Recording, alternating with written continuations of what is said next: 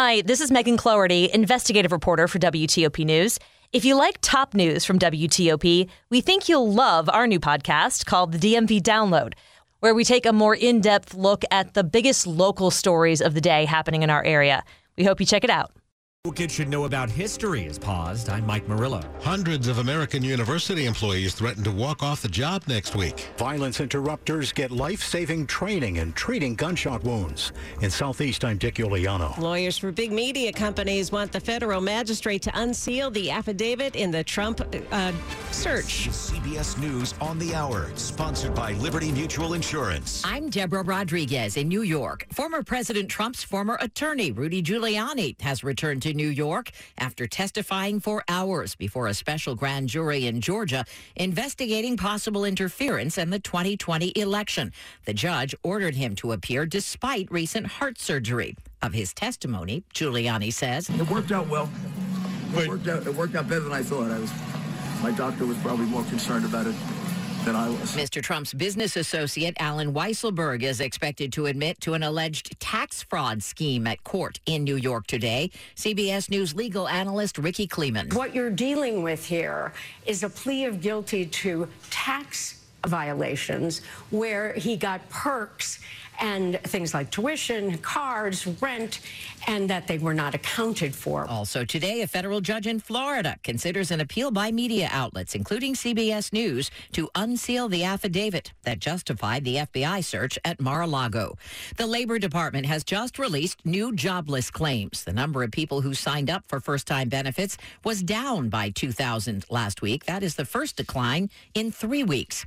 It's back to school time, and parents are feeling the inflation pinch. Correspondent Adriana Diaz has been checking in with shoppers in Chicago. Janila Costick, whose daughter's about to start first grade, says there's also sticker shock in stores. For a few school supplies, you're easily going to spend around $70 or something. Is this the most expensive back to school season you've seen? It is for the parents and the teachers. Kelly Zoiza owns the Classmate, a school supply store, and she says she can barely keep up with price hikes from suppliers. The head of the CDC has her work cut out for her after admitting the agency made serious mistakes during the pandemic. Correspondent Linda Kenyon is in Washington. Dr. Rochelle Walensky called for faster CDC responses and better communication for starters.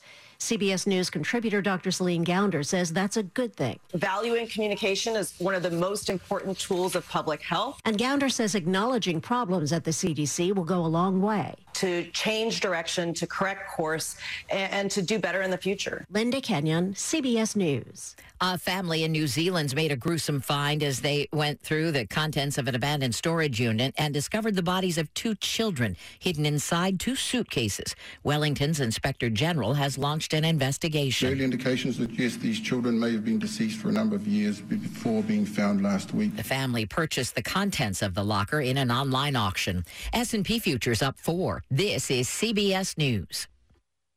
Liberty Mutual customizes your car and home insurance so you only pay for what you need. Visit libertymutual.com to learn more. 903 Thursday morning, August 18th. Should be a nice day, too. Mostly sunny. Highs will be in the low to mid 80s today.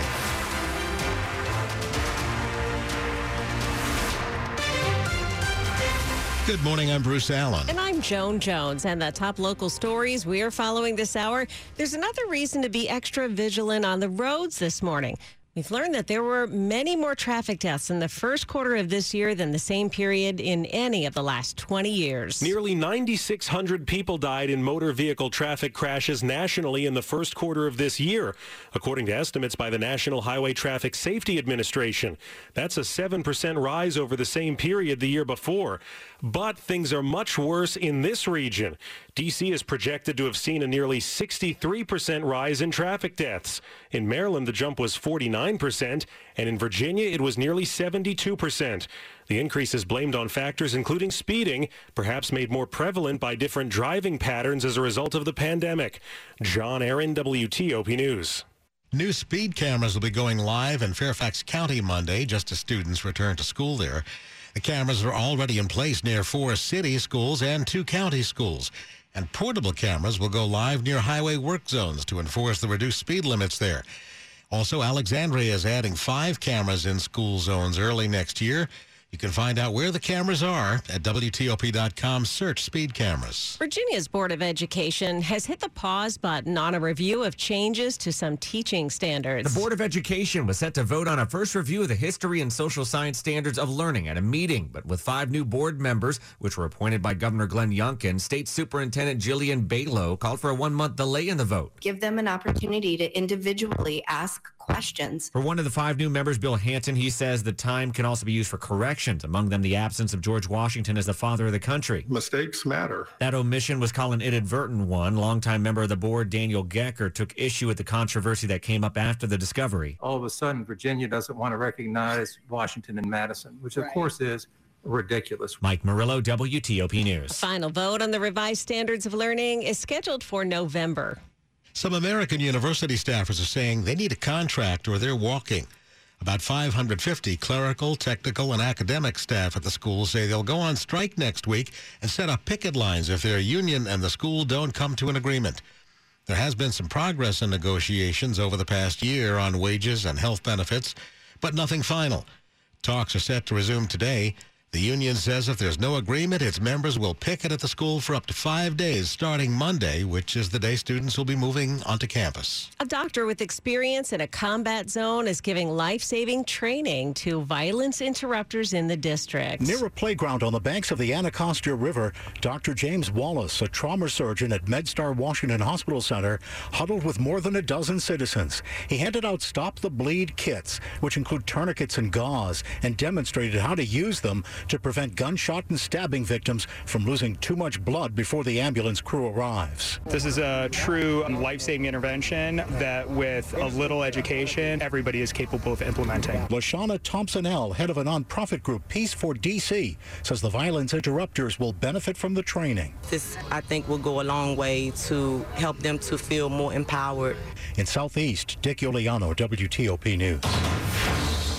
Election 2022 on WTOP. The Frederick County Board of Elections has completed its recount in a county council race, and it's reached the same result it got last week.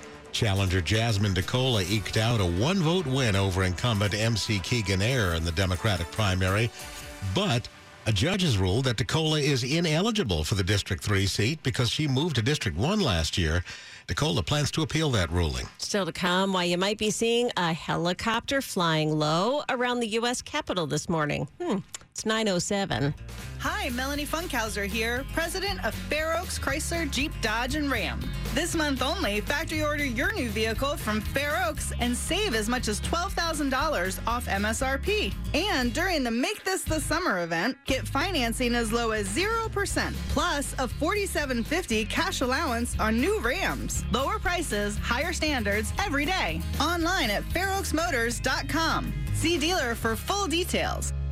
Now, whether in person or remote, open communication with your doctor is key to managing any condition, including heart failure.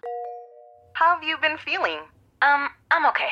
Both are great options to continue having open conversations with your doctor about how you're feeling. I've had less energy. And when you speak openly with your doctor, they're better equipped to help. Visit heartfailuretalks.com to learn more.